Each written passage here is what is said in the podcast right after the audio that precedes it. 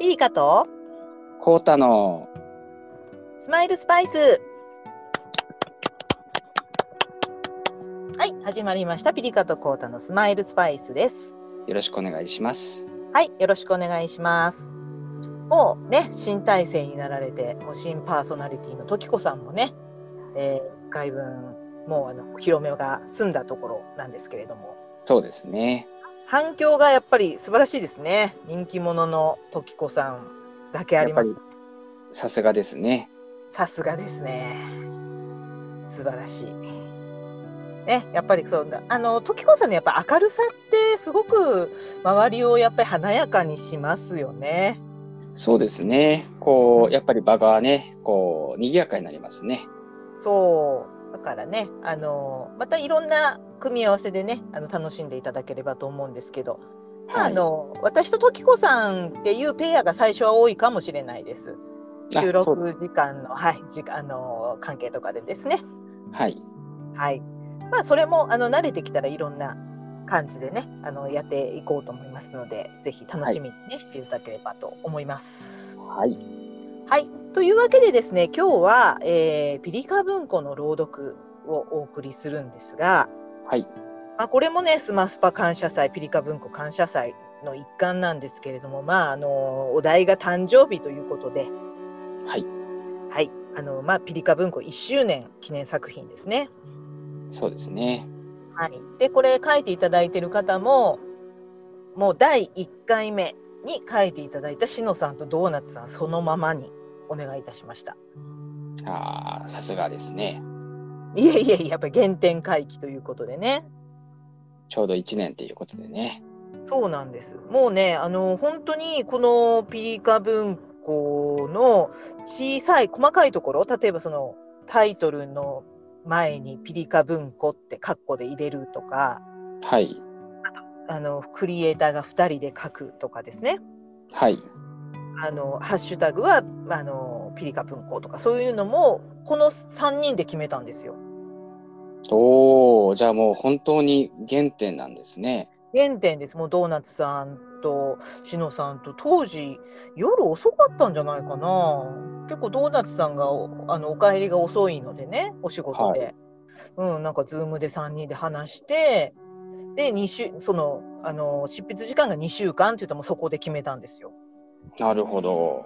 うんで同時にできれば同時にその同時刻に発表っていうのも最近はね、うんでも最近はほらいろんな国の方というかねいろんなお住まいのところもいらっしゃるし、なかなかそうですね。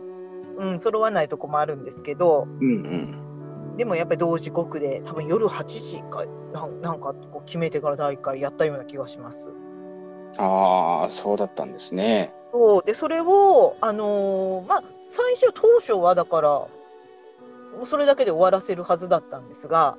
うんうん。夏さんがもうあのピリカさんラジオやるんなら朗読ししてもいいんじゃないって言っていただいてそうか、朗読ありきではないんですもんね。そもそもピリカ文庫の方が、だからスマイルスパイスはまだその時ないんですか？ないんですよ。ないんですね。ああ、なるほど、なるほど。そうなくて、えー朗読っていうスタンスもなかったんですよ。はあ、はあ、はあ、はうん、だからドーナツさんが言っていただいて作っていただいたって感じです。あ。あ、そうなんですね。うん、でそこからしのさんが「あーそれがいいね」って、あのーまあ、どうせラジオやるならそのピリカさんの企画で何か何かとこう完結してた方がいいんじゃないみたいな感じで言っていただいて今の形になっていると。へえ、あやっぱり、こう、歴史がありますね。あるんですよねだからすごく、あのー大事なお二人というかねやっぱ原点ですから0を1にするのって大変だからですね。そうですね。うんっていうことでね、まあ、あの1年経ちました。あ1年ありがとうっていうことで、同じ、ね、もうドーナツさんも、あの一旦ちょっとノートから離れられてた時もあったんですけど、はい。復活していただいて、すごくそれが私は嬉しくて。ああ。うんまあ、そうですね。やっぱり、ノート、まあ、どうしてもね、こう、去っていく人、ね、それはまあ悪いことでももちろんないですし、ね、うん続けていかれる方ってありますけど、なかなかね、これは永遠にとはいかないですからね。そうなんですよね。うん。うん、なのでまあそのね1回目第1回目そのままのお二人に、えーお願いできたということが本当に私的に感謝ですし、はい。うん、ここからまた2年目やっていこうってやっぱり気合が入りましたね。なるほどね。まあ、こういういろんなね思いを乗せてですけれどもまず、えー、こうたさんもうこれねあのこうたさんに読んでほしいってしのさんからあのご指名が来てましたのでいやー、なかなかあれですね。あのープレッシャーですね。いやいやいやそれだけやっぱこうたさんの声を聞きたいってこうたさんの声でイメージされて書いたのかもしれないですしうーんい。や光栄なことですよね。そうですね。うんなのでねしのさんの作品をまずこうたさんに朗読していただいてでドーナツさんの、えー作品を私が後半の方で朗読させていただきます。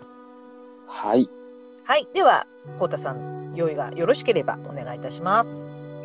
はい。それでは、えー、ピリカ文庫より、二人の約束、しのさん。濃いめのハイボールをぐっと飲み干し、さりげなく声にした。来週は小豆島？うん。白のコットンシャツの海根は、サーモンのカルパッチョを続きながらうなずく。そして数秒、それに続く言葉はなかった。店に流れる曲はホテルカリフォルニア。Welcome to the Hotel California. Such a lovely place. Such a lovely face. 僕は少しだけうつむく。僕らが出会ったのは2018年の秋。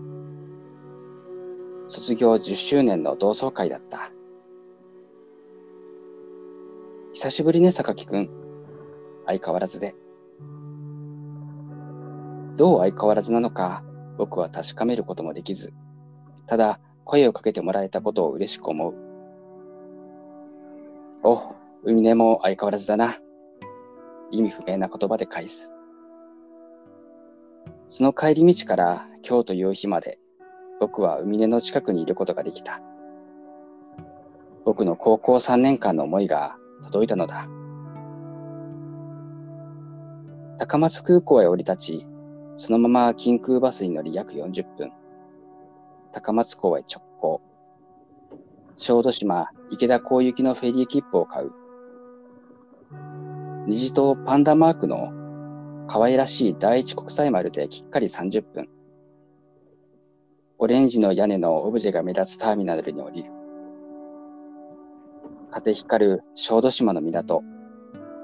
特産のオリーブの葉が揺れる。エンジェルロードに一番近い港はここではない。万が一のことを考え、僕は少し離れた港を選び、ほど近い国民宿舎に宿を取ったのだ。ここならば海辺に見つかることはきっとない。明日5月5日、潮が引き、エンジェルロードが姿を現し始めるのは午前5時過ぎ。それから約6時間後の午前11時には、その天使のサスは再び海に消える。海根はおそらく午前5時前には姿を現すだろう。宿舎から車を借り、下見を兼ねて小豆島を走ってみた。豊かで暮らしやすい島であることをすぐに知る。なだらかな稜線も5月の新緑をまとって美しく、オリーブの木がそこここに植えられた道からの風も心地よい。海根の父親のふるさとであるこの島に、おそらく海根は幼い頃から来ていたのだろう。ふと海根のワンルームのベランダにあるオリーブの鉢を思い出す。あの夜、海根は淡々と話をした。パパはね、私の誕生日に亡くなったの。だからね、私の誕生日はパパの命日なんだ。んそうだよ、突然いなくなっちゃったの。ママと私の前から。で、ママ？ママはね、私の大学卒業と同時にパパと私を卒業したの。ママはものすごく寂しがり屋だからね。男の人がいないとダメなのよ。私は引き止めなかった。ママにはママの人生を生きてほしかったから。うん、もう日本にはいないの。だからその年から毎年、パパの命日にそこに行くことにしてるんだ。一年分の自分の報告をしに。だからごめんね。誕生日、登るとは一緒にいられない。それから4年、僕は海根の誕生日を一緒に過ごしたことはなかった。でも今年は違う。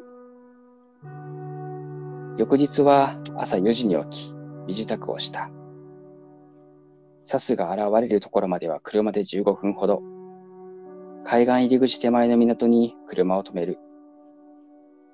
右側に広がっている海岸にいれば、潮の満ち引きの様子がよく見えることは昨日確認した。空は徐々に明るさを増し、輝いていた星たちが一つまた一つと消えてゆく。エンジェルロードは小豆島の人気スポットの一つだ。午前4時半を過ぎる頃から観光客と思われる人々がポツポツと姿を現した。僕はしっかりと砂浜の入り口を見つめる。午前4時50分。見慣れたシルエットの女性が現れた。海根だ。白のコットンシャツにジーンズ。手に持っているのは僕は目を凝らす。花束だった。海根はまっすぐに足を進める。僕の目の前の砂浜の波が少しずつ引いてゆく。目を遠くに移すと、それまで静かなさざ波だけだったところに変化が起きた。まるで舞台の枠が少しずつ開くように、波は左右に割れて行き、そこにベージュの砂地が姿を現し始める。神々しい。サスはいつの間にか数メートルの広さになっていた。海は昇りゆく朝日に照らされ、青の色を増してゆき、その中に広がっていく天使の道の美しさに、僕は目を奪われ、言葉を失う。そのランウェイを海根はゆっくりゆっくりと進む。僕の頭の上では小鳥たちが朝のさえずりをしている。向かいの小島に行き着いた海根は波打ち際にある岩に腰をかけた。視線は小島の上の緑の木々に向く。パパはね、毎年私の誕生日にエンジェルロードに連れて行ってくれたの。そこはね、時間が来ると海の中に道ができるの。小さな頃はいつも驚いたよ、私。だってまるで神様の魔法みたいなんだもの。海ね、ここでパパはママに結婚を申し込んだんだ。そして次のママの誕生日に二人だけで結婚式を挙げたんだよ。だからね、海ね、大人になってこの人なら大丈夫って思える人ができたら二人でここに来なさい。パパは二人の幸せの祈りをここに置いておくからね。パパは私の頭を撫でたわ。わかったかい？パパと海音、二人の約束だよ。だけどね、その日に帰らぬ人になっちゃった。私の15歳の誕生日の日に。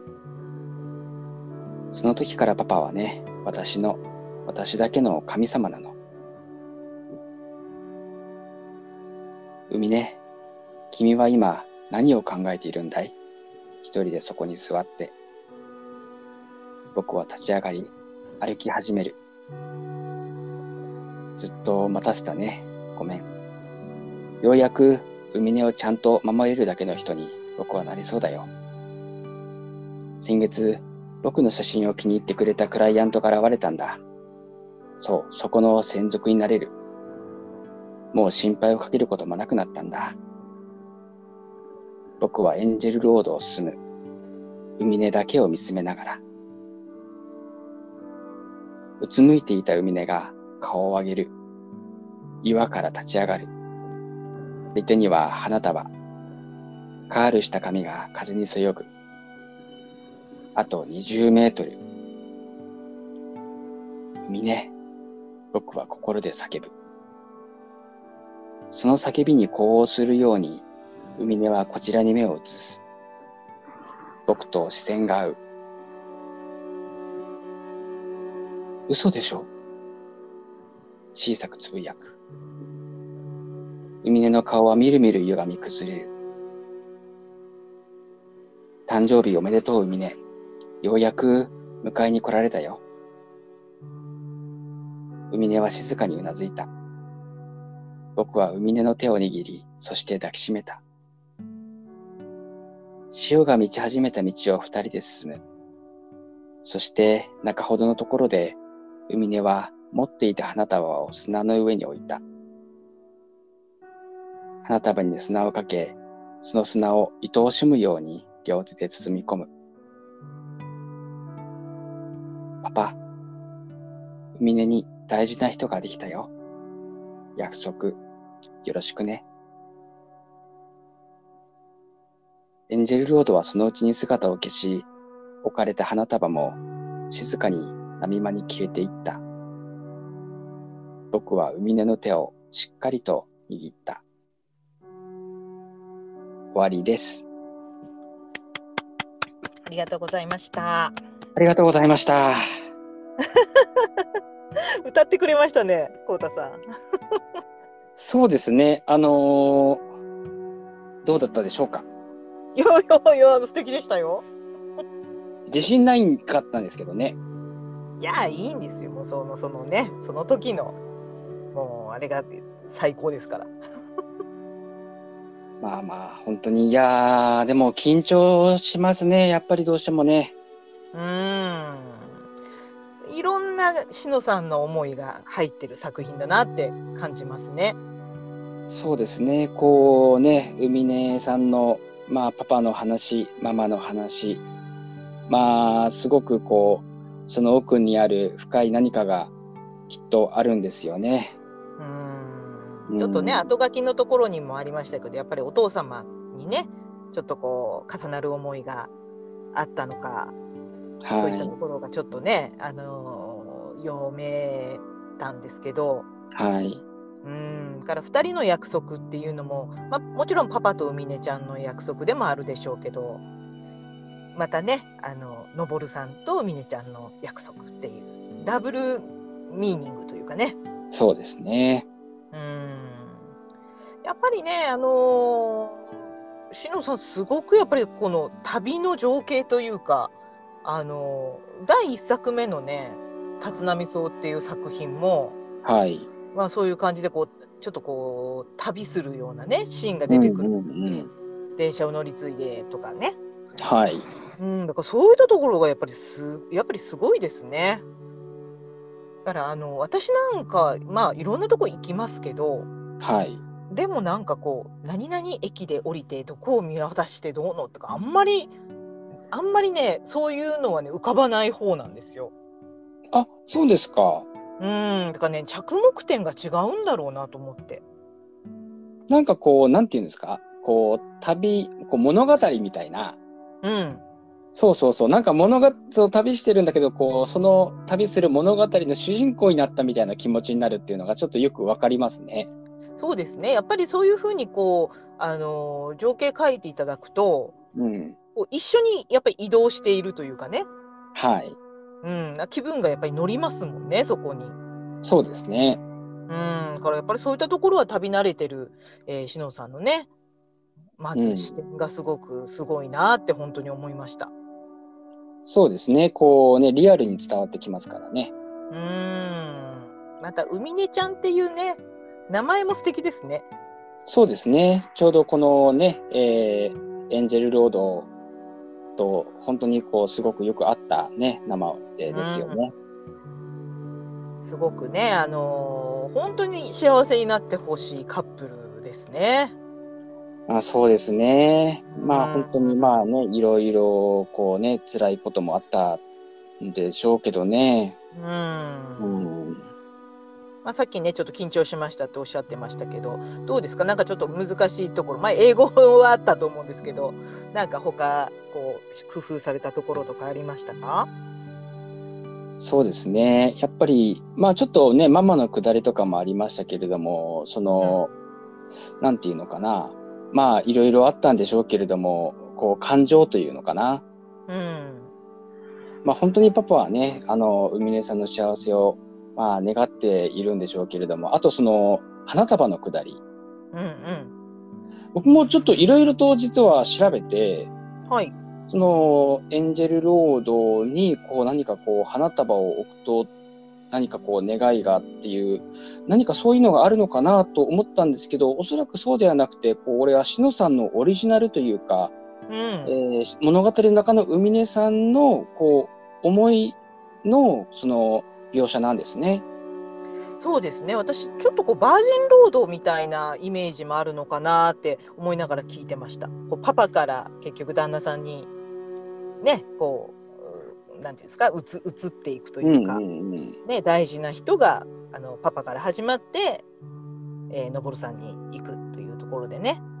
そうですね。で、ね、もちろん、あの、おそらく、毎年、海根さんは、あの、この誕生日に、えー来て、そのね、持っている花束を同じように、こうね、えーその、真ん中に置いてっていうことで、道のね、半ばに置いてっていうことで、それを、まあ、お父さんにささ、パパに捧げてたんでしょうね。うんそうですね。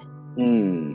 うん。だからいろんなおそらく志乃さんのまああのご自分のねあの思い出だったりもあるでしょうし、まあいろんな思いがねうん入ってるんだろうなってこう思いながら読ませていただいてました。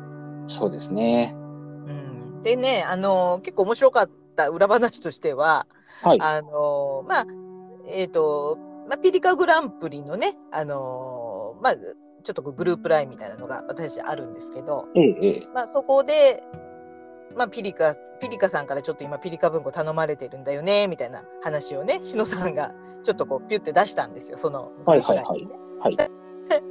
あのーその時ちょうど多分あの沢木ゆりさんがアメシキさんとあのオリーブのねあの小説をうんうんうん書いている時でうん。うん。でえ小豆島？オリーブ？みたいなちょっとこうあじゃあニアミスだね？みたいな。あ、じゃあもう偶然、その、まあ、篠さんももちろん知らずにオリーブをモチーフにしているし、そう、アメシキさんとゆりさんもうん知らずにオリーブ、あじゃあ重なったんですね。重なったんですよ。うんうんうん。えーってなんかそのもともとのほらだって発案はアメシキさんですから、うんうん。小説はね。そうですねそそ。こで全然あのーそこが被ることはもちろん予期してないわけですけどうん。なんかそこがあなんかすごいな偶然だなと思ってああ、なるほどね。ねえなんかこういうことが起きるんですよね。うん。うん、だからまあ私だけがニヤニヤしてたわけですけどね。あ、そっかそっか。それは、あのーそっか、ピリカさんはね、もうすでに見ているわけですもんね。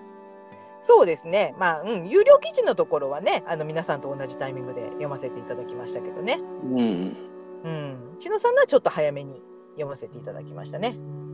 結構このね、このホテルカリフォルニアが、まあ、こう、なぜここで、えー、こう、店内に流れたのかっていうのもちょっと気になっていて、うん、そうですね。あのね、僕も、前回か前々回ぐらいでしたっけ？あの、ドラマで夢のカリフォルニアが好きだって言はいったの。はいはい。そうですそうです。あの、ねあの時です。連休の時でした。そう、なんかそれとも重なってるし、うん、あと、まあちょっとこれは細かいところですけれども、うん、あの、前回の、あの、4人の会の時の、あの、マーマレードさんの、えっと、トリジとリスバの話。はいはいはいはい。うん。で、その時に、こう、ん？トトリ、トリス？みたいな感じになって、そしたら、あの、トキコさんがすぐに、ハイボールっていうふうに言ったんですよね。はいはいはい。トリスハイボールですね。そうそうそう。で、そしたらちょうど、しのさんのこの書き出しも、濃いめのハイボールをぐっと飲み干しっていうところから始まってるんで、うんうんうん。ちょっとそこもね、あ重なったっていうふうにちょっと思いました。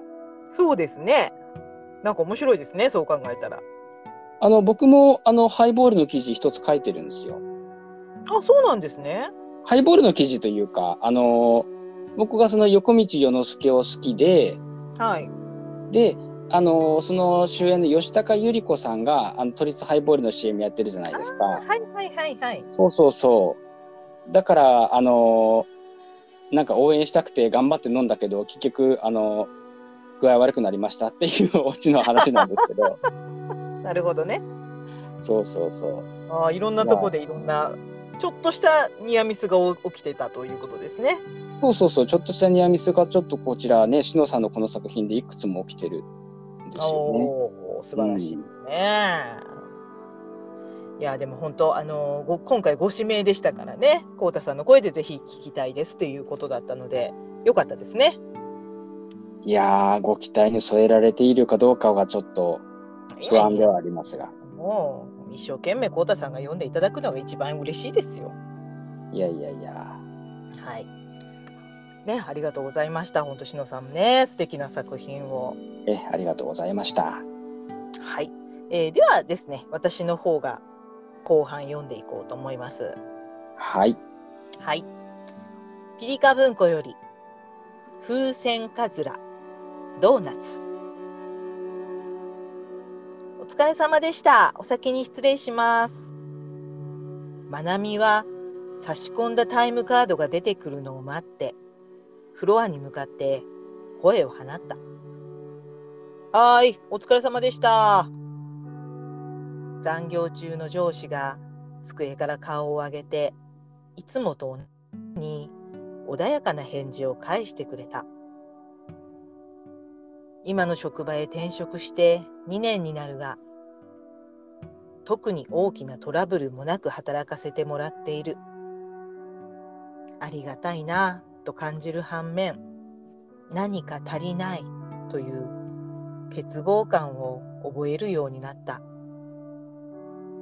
以前の職場では大学を卒業してから15年間正規雇用で働いてきた。残業も多く、給与は月並みだったが、ボーナスが年に3回ついてきた。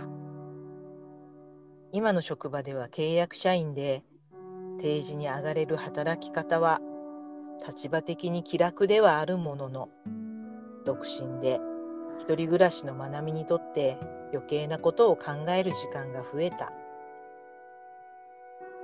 新しい仕事に慣れた頃から、これからどうしようという不安が常につきまとっている。恋人とは2年前のイチョウの季節に別れた。その後誰とも付き合っていない。別れを切り出したのはまなみの方からだった。恋人であった和幸とは5年付き合った。和幸はまなみより6歳年下で、いつもどこかでまなみの意見を尊重してくれた。2年前の秋、一緒に暮らそうという和幸の提案に対して別れを告げたまなみに、最初は戸惑っていたけれど、わかった、まなみちゃんらしいね、と和幸は言ってくれた。二人は一度も喧嘩をしたこともなかった。今振り返ると喧嘩をする勇気がなかったからかもしれない。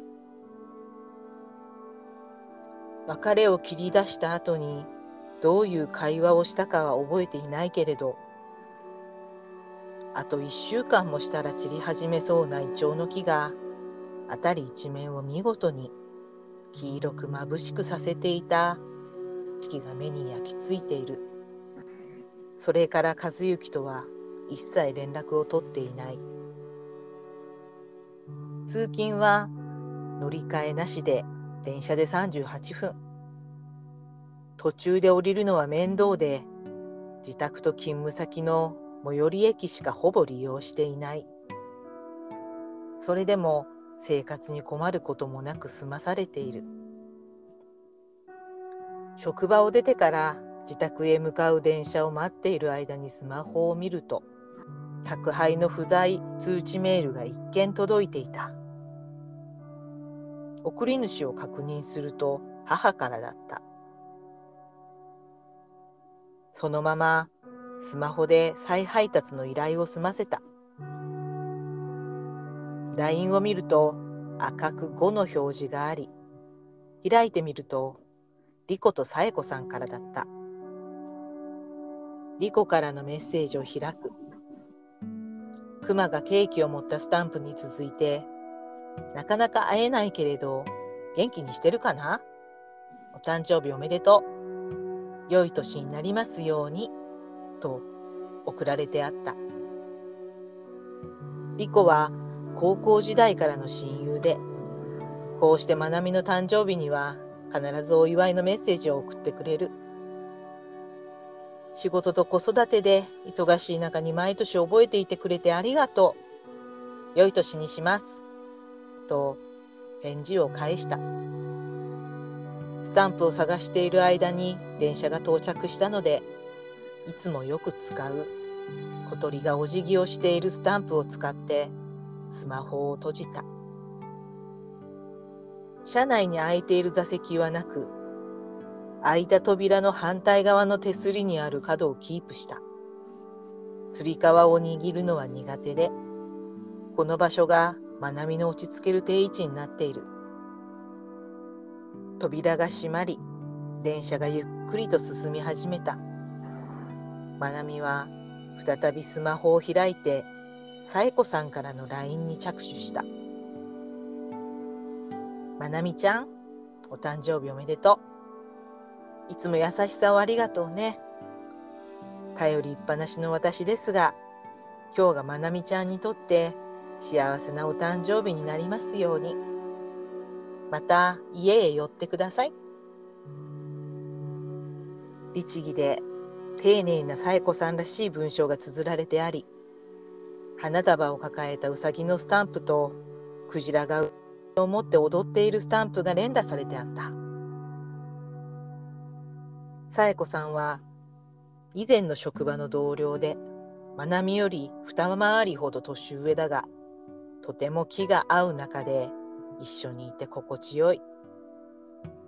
まなみの職場と自宅を結ぶ路線とは反対方向にあり、そこからさらにバスで移動しなければたどり着けないサイコさんの自宅に、退職してからも何度かお邪魔させてもらっている。サエコさんへの返事を綴っている最中に、見知らぬ番号から着信があった。15秒ほど転倒して着信が途絶えた。誰からだろうという不安から LINE を閉じて着信のあった番号を検索にかけた。すると、ケーキハウス、カノンと出てきた。続けて住所を検索すると、まなみの訪れたことのない郊外にあるケーキ屋さんだった。何の用事だろうか。気になって関連しそうな事柄を思い起こすが何もつながらない。そうこうしているうちに自宅の最寄り駅に着いた。改札を出て人通りが少し落ち着いた場所で着信のあった番号をタッチした2回ほど呼び出し音の鳴った後に「お電話ありがとうございますケーキハウスカノンです。と、明るく活発そうな女性が電話に出た。あの、お電話いただいてたので、折り返しお電話差し上げました。と、まなみが話すと。あ、是枝まなみ様ですね。お電話ありがとうございます。本日、是枝様にケーキをお預かりしておりまして、何時頃ご在宅か確認のお電話でした。怪しい電話なのではないかと不安げに電話をかけたまなみとは対照的にハキハキとしっかり要件が用意されていた。えケーキですか？誕生日とケーキは関連づきそうだがまなみ自身がケーキを注文したりしていないので、話がピンとこなかった。はい、拓磨和幸様から是枝まなみ様宛にケーキをお預かりしております。何時頃お届けに伺えばよろしいでしょうか？ケーキ屋の女性店員が何の迷いもなく話している間に、まなみの頭は何年分かの記憶や思いで一気にぐるぐるしていた。自宅に着いてからも頭はぐるぐるしたままで、とりあえず部屋着に着替えた。インターホンが鳴った。あれ？早いな、と思いながら出てみると、再配達の依頼をかけた宅配業者だった。そんなことも忘れていて、受け取った母からの荷物を開けると、ジップロックに詰められた母手作りの漬物やまなみの故郷特有の食品と、こちらでも十分買えそうな菓子が箱いっぱいに収められていた。一筆線に懐かしい文字で、お誕生日おめでとう。体に気をつけて、無理をしすぎない程度に頑張ってください。と書かれてあった。再びインターホンが鳴った。出てみると、今度こそケーキが入っていると思わしき白い箱が入った紙袋を従えた女性が立っていた。先ほど電話で話した明るいトーンの女性とは声が違っていて、静かで落ち着いた雰囲気で、まなみと同年代ほどに見える。拓磨和幸様からのご依頼でケーキをお届け伺いました。と、静かに紙袋を手渡してくれた。ありがとうございます。まなみは白い箱の入った紙袋を受け取った。女性はそのままでは帰りにくそうに、あの、今日お誕生日なのですね。おめでとうございます。と、こちらを伺うように切り出した。はい。ありがとうございます。紙袋を持ったまま、まなみも答えた。私、パティシエをしておりまして、本来ならこうしてパティシエが直接ケーキをお届けすることはないのですが、たくま様からご依頼を受けて、作らせていただいたケーキがご依頼に合ってるか自信がなくて、こうして伺わせていただきました。はい。あの、たくま様からのご依頼が風船かずらのケーキだったのです。お恥ずかしながら、私、今回のご依頼を受けて、初めて風船かずらを知りました。風船かずら。まなみは、すっかりその存在を忘れていたけれど、よく知っている植物だ。小学校の頃に近所のおばちゃんからもらった風船かずらの種。丸くて黒い種には大きなベージュのハート柄が入っていた。これを植えたらね、夏には風船の実がなるの。その風船に願い事をしたらね、その気持ちがポーンと天まで届くんだよ。おばちゃんがそう教えてくれた。プランターに植えた風船かずらの種は緑のつるがぐんぐん伸びてまなみの家の窓一面に広がった。白い小さな花を咲かせた後にグリーンの紙風船みたいな実がなった。小学生のまなみがどんなお願い事をしたかは覚えていないけれど、カラカラになった風船の実の中からまたハートの柄の模様が入った種が3つ出てきたのは感動的だった。いつかね、庭付きの家に住んだらまた植えてみたいんだよね。和幸にこの話をしたのを覚えている。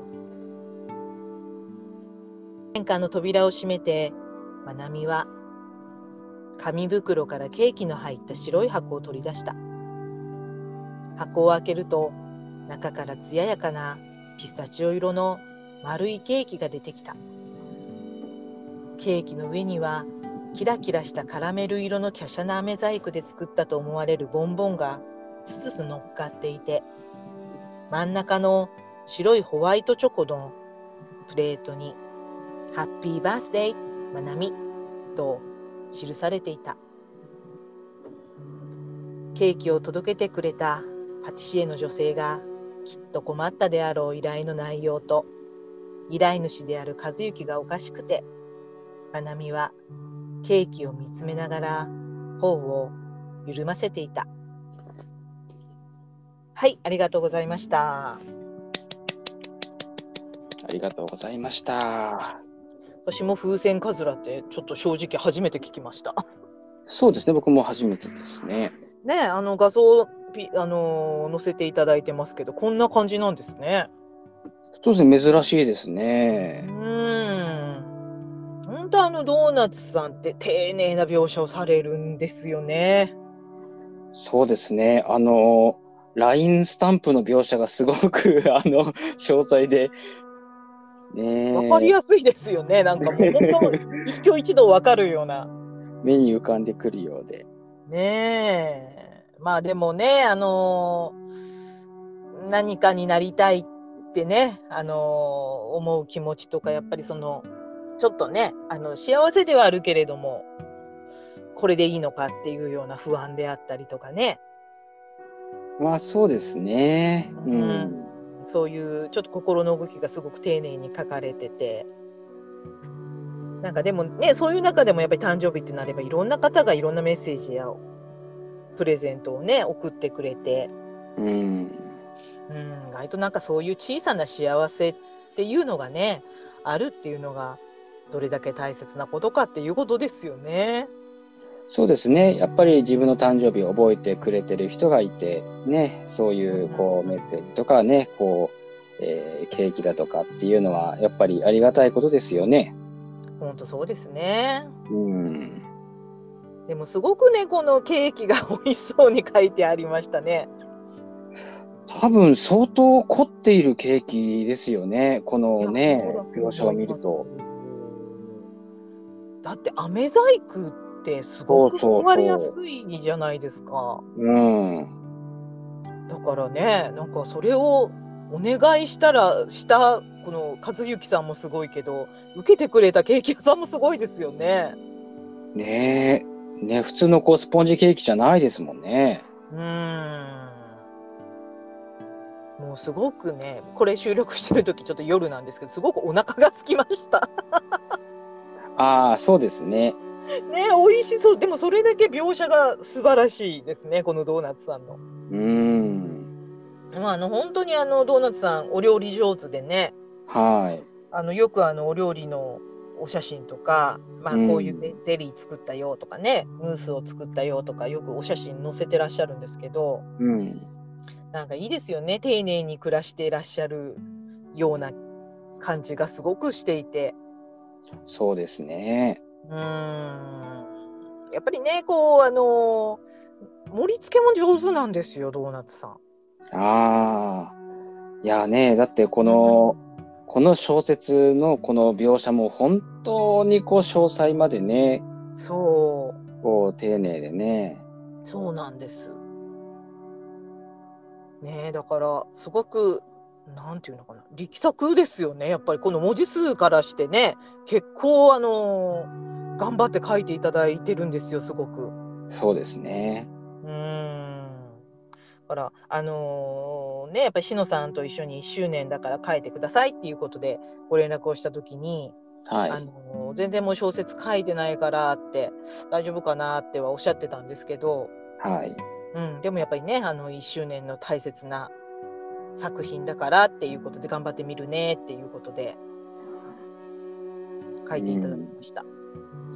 いやー、そうですね。ありがたいですね。うんだからね本当あの記事の方にもちょっと書きましたけどあのまあ実社会でねリアルで1年間っていうとそんなにねあの長いような気はしないかもしれませんがうん。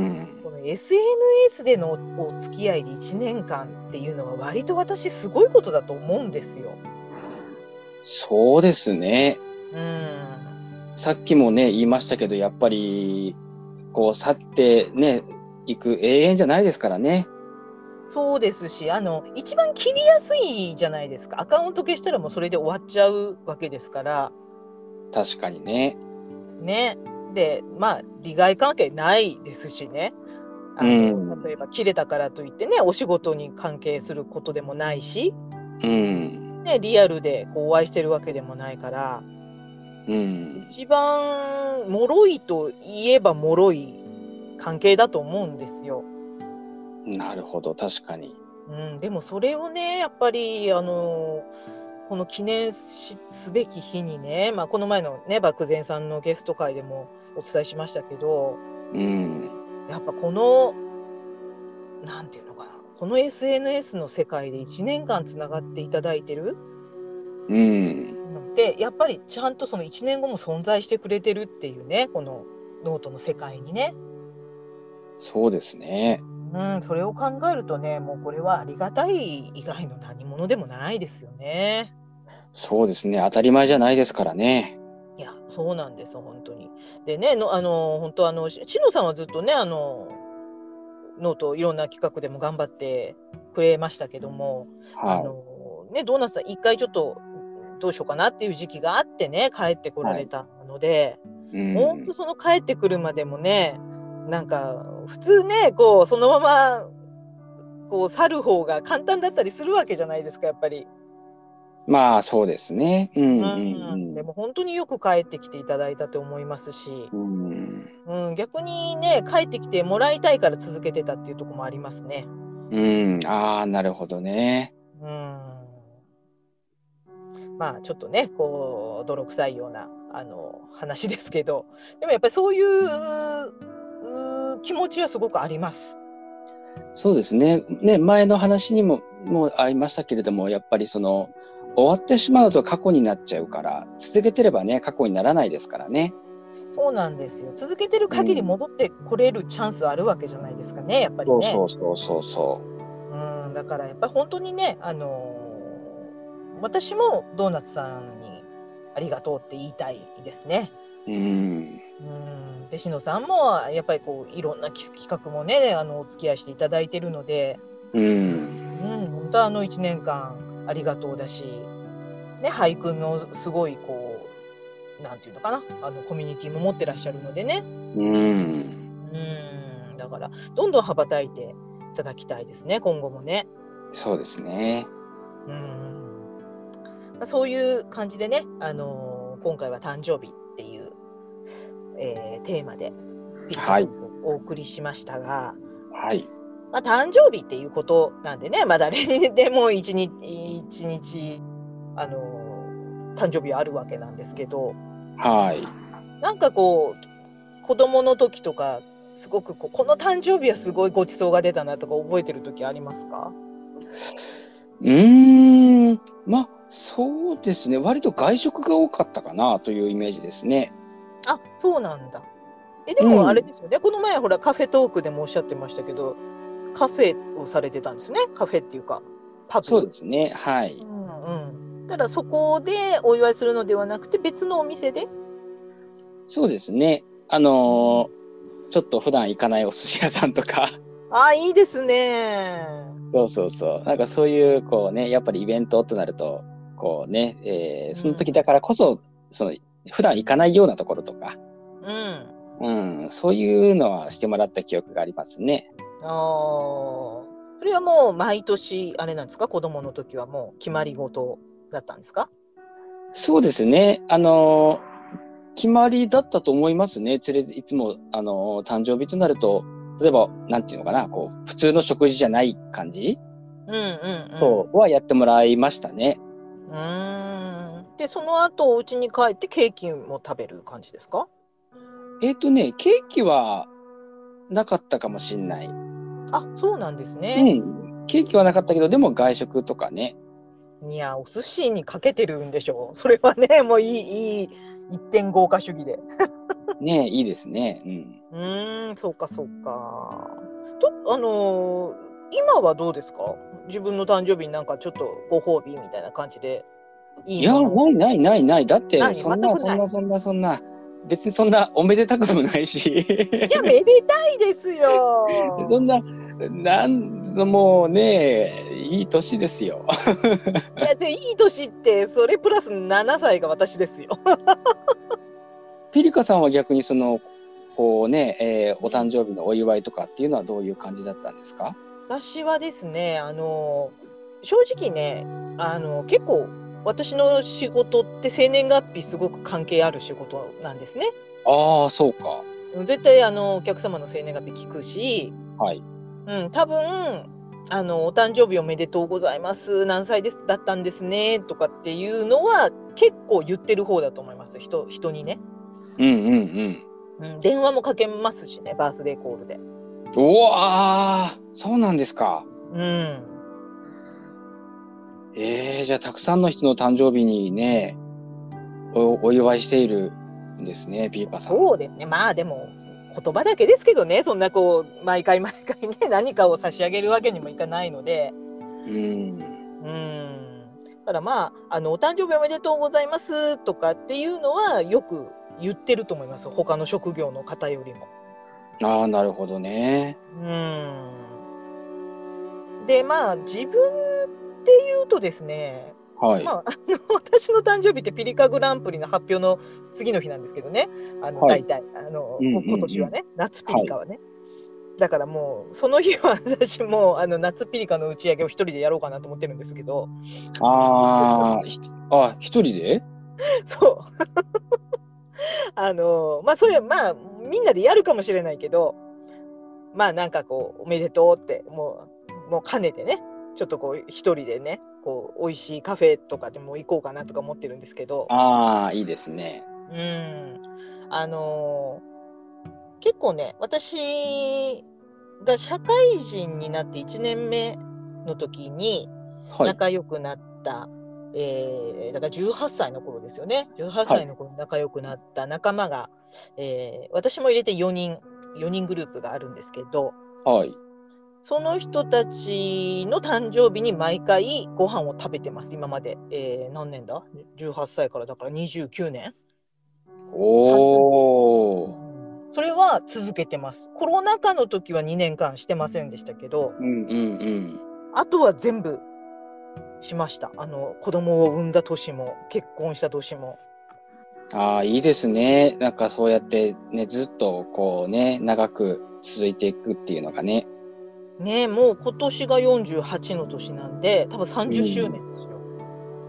いやー、いいですね。じゃあ、ピリカさんのお誕生日の時も、いやっぱりそのようにお祝いっていうのがあるわけですね。そうですそうですそうです。それぞれの誕生日の時に絶対集まって、うんえーまあ、ご飯を食べるっていうのが、まあ、決まりなんですよね。ああ、いいですね。うんただそれをねやっぱり2年間やってなかったんですよ。あの一人、うんそのメンバーの一人に医療従事者がいるので、ええうん、なかなかねその子はもう私以外でやっていいよって言うんですけどそういうわけにもいかないので、まあそうですね。うん、やってなかったんですけど今年ねあの4月生まれの子が一人いてはい。その子の誕生日会でお肉を食べに行きました個室でね。ああ、じゃあね、ようやくですね。久しぶりなんですね。そう。なんですよ。でやっぱりね2年間外食しなかったらね入らないのねお肉あが。あ、うんうんいやーなんかやっぱりあれねってこう鍛えないと入らないんだねっていうのをね痛感しましたこの前。うん。ああ、そっか。まあそうかもしれませんね。本当にね、わかんないですからね。いつも食べてればね、大体は自分のそういう食べるあれがわかるけどね。そうなんですよしかもいいお肉だったんですよね結構まあそこそこのお値段だったんですよそこのコースが。はい。うん、であのもうすごい脂の乗ってるうんうん。あのもうほら私たち量が入らないんでうん。もう質のいいお肉を食べようということでね幹事の子がそこを取ってくれたんですけどうん。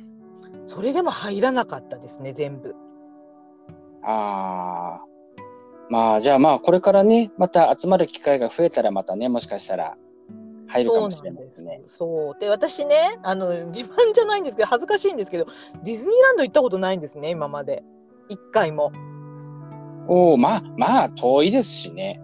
うん、でも、うん、まあ結婚したのが早かったっていうのもあって、うん、あのまあ普通ねこう大体こうある程度お金を稼ぎ出したら旅行にも行くんでしょうけどうん、あんまり私友達同士で旅行とかもしないまま結婚してもう子供も早めにできたのではい。あんまりこう友達との旅行っていうのを経験してないんですよ。あうん、なのでそのメンバーであの50になったらディズニーランドにみんなで行こうねっていう約束はしてます。あ、ああ、いいですね。そうでもうあのその時しかできないようなうん。あのミニーちゃんの耳とかつけてまあ、そうですね。そうあのはっちゃけようねっていう約束はしてるんですよ。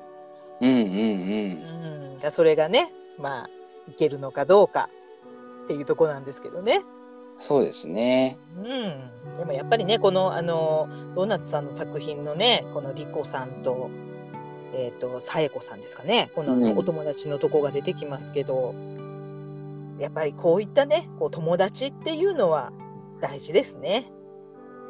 そうですね。こうね、やっぱりみんなでね、ちゃんとお誕生日にこうやって、えーお祝いしたりされたりっていうのは、やっぱりね、あの、うんいいですよね。ずっとそれがずずっと続いていくっていうのがね。そうですねう。ん。うん、だからそうで誕生日って言えばそういうことを思い出すかな。ああ、やっぱいいですね。いえいえいえその分私家ではしてもらえませんから。うん。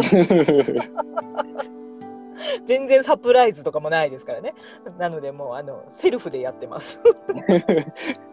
いや、でもね、せっかくですから、そのね、あの、多分お誕生日ってことはね、ちゃんと心の中でお祝いをしていただいてるとは思いますけどね、ご家族の方もね。そうですね。まあ行動に移していただければもっといいんですけどね。ということでね、今日は誕生日という朗読をねお送りいたしましたけれども、まはい、あ素晴らしい作品でしたね。2作品とも。そうですね。うん。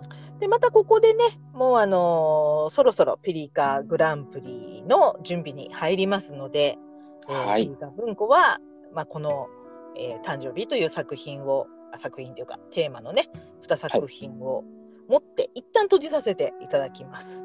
はい。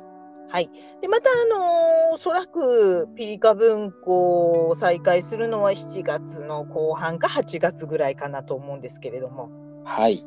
うん、またその頃にね、またあのー復帰後第1回目のね、あの指令指令じゃないや、あの依頼がどなたかにね行くかと思いますのでね、うん。はい、もうあの1回書いたよっていう人もどうぞあのー油断しないでね、